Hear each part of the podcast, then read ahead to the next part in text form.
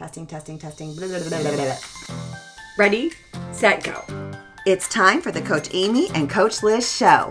A podcast for endurance athletes by two athletes, two coaches, and a physical therapist.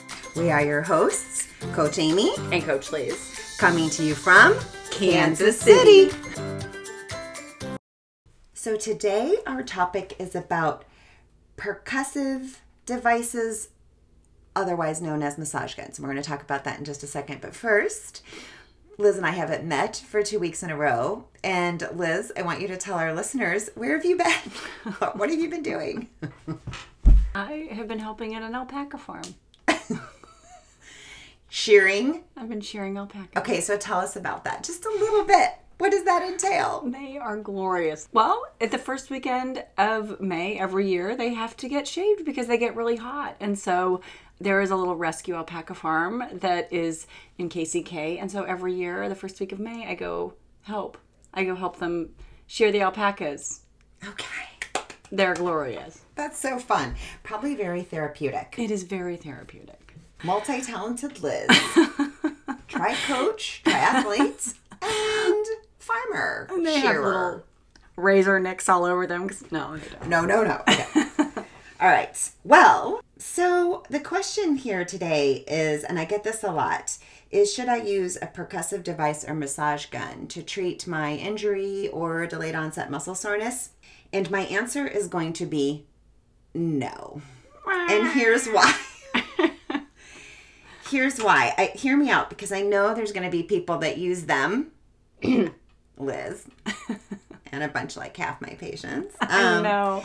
I just have to say every time somebody comes into my, you know, my clinic to get a massage from me after seeing Amy, they all confess to using their massage gun, and we all agree we can't tell Amy. So I'm coming clean right here. Okay, dang it. All right. So, hear me out because the reason that I don't recommend it is because the risks outweigh the benefits that you could get from it.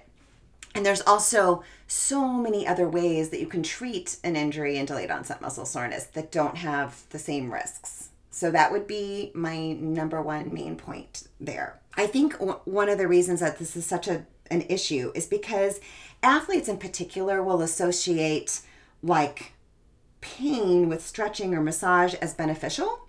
And they'll be like oh it hurts so it must be working. You know like that hurts so good problem. Um, but that's rarely the case especially when you're treating delayed onset muscle soreness. And i think it's difficult for athletes to discern you know when it's okay to feel discomfort with a self-treatment method like massage gun and you know when it's not okay now, there is some research to support, there's limited research to support this, that the percussive device can help with, you know, increasing mobility when used on healthy tissue. Hmm. Okay. When operated by someone who knows what they're doing. okay, but wait. So, Liz, there is this, there is this comedian hmm. just on the topic of people who know what they're doing. His name is Tom Pappas. Have you ever? favorite. I I, love him. He's hilarious. He's the best. So he does this bit about his elderly parents using uh, the percussion gun. No. Okay, yeah, you gotta listen to it. So, y'all, we're gonna put it in our show notes. So, you guys, you have to listen to this. He's It the is best. So funny. So, but anyway, let me ta- let's talk about the risks and the issues and the problems. So, you know, a percussive device, these like massage guns, and I'm not gonna name any particular brand or anything, but you guys know what I'm talking about. The way that they function is like a jackhammer. Mm-hmm. So it's it's digging into the tissue. It's like poking into it as opposed to going back and forth sideways on the surface. Okay? There's a, you could damage nerves, organs, and blood vessels and muscles and tendons. Okay? You can just do damage to these structures. And unless you have a thorough command and understanding of anatomy, it's way too very risky. You mentioned that you're one of those people that uses From time to time. but what people may not know yet in this podcast, um, our, our listeners, is that you are a massage therapist, a mm. trained and very experienced, been doing it for many, many years. And in order to be a really good professional massage therapist, you have to have a really good understanding of anatomy and you really know your anatomy. So you are going to be less likely to injure a nerve or blood vessel or organ because you know where all those things lie. But there might be some things that you don't know. will enlighten you today. Uh, you know, athletes have a, a general understanding of anatomy. Like, you know where your hammies are, you know where your glutes are, you know where your calves are. You've learned this over the years as an endurance athlete.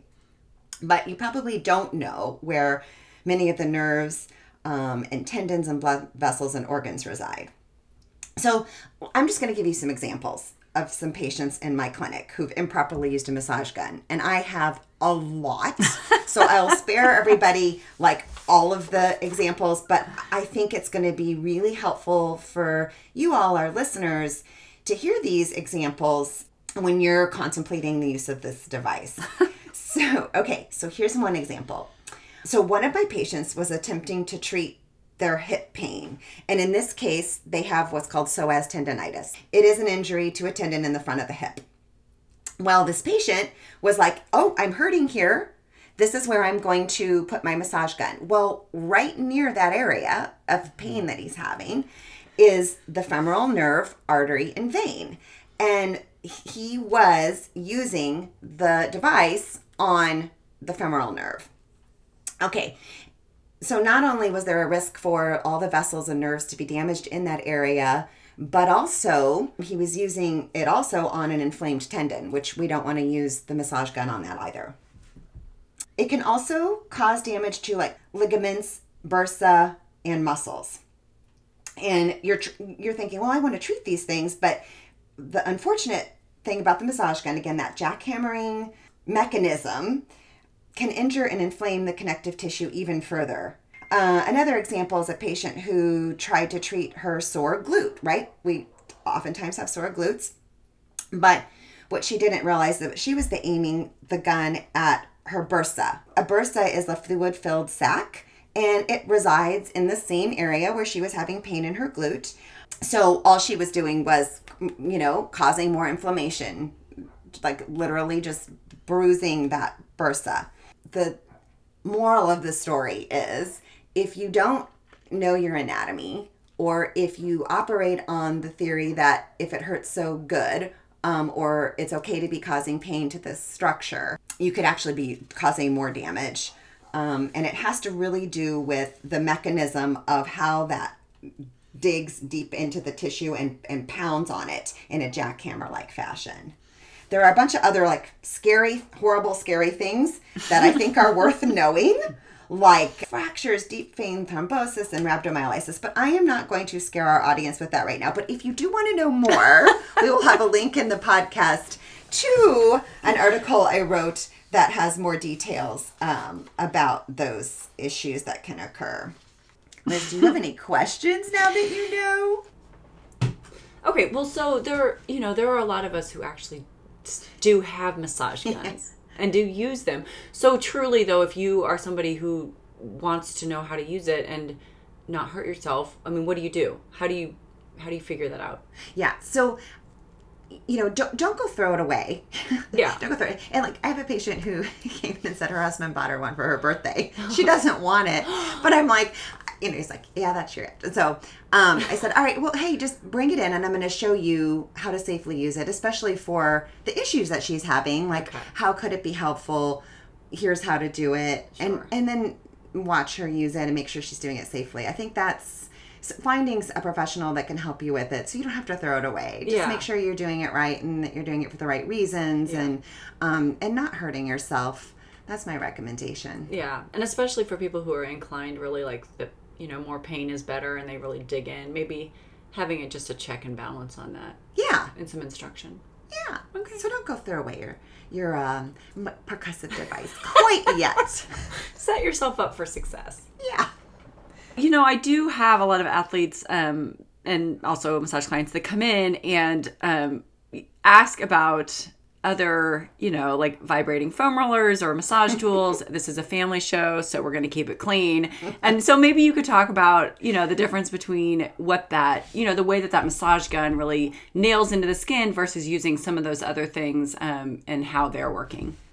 Yeah. So because those devices do not create a downward force and so they're they're gonna like be more like a like maybe like even like a sander if you're if we're gonna stick with like tools analogy is it's going back and forth sideways rather than pounding deep into and down into a tissue. And also like vibrating foam rollers and most vibrating massage tools have like a larger surface area that they're using rather than like some of these guns that you will see have these little mm, tiny heads. Okay. okay. So the direction of the power is spread over a larger surface area and it is going parallel to the tissue as, instead of straight down into it. Okay. Yeah. But, you know, and that's if you're you know, trying to treat something that's like a delayed onset muscle soreness. If you have an actual injury, mm. that is something to talk to your physical therapist about. Like, Uh, should I be using this and then where and how in terms of the vibration massages or vibration foam foam rollers. Yeah, so to, into your health. it's very convincing. It is compelling. Okay, spread the word. well, I will tell people to stop using their percussive jackhammers on their muscles. Thank you. Thanks so much for listening. And remember, we, we are, in this together. together. Until next time.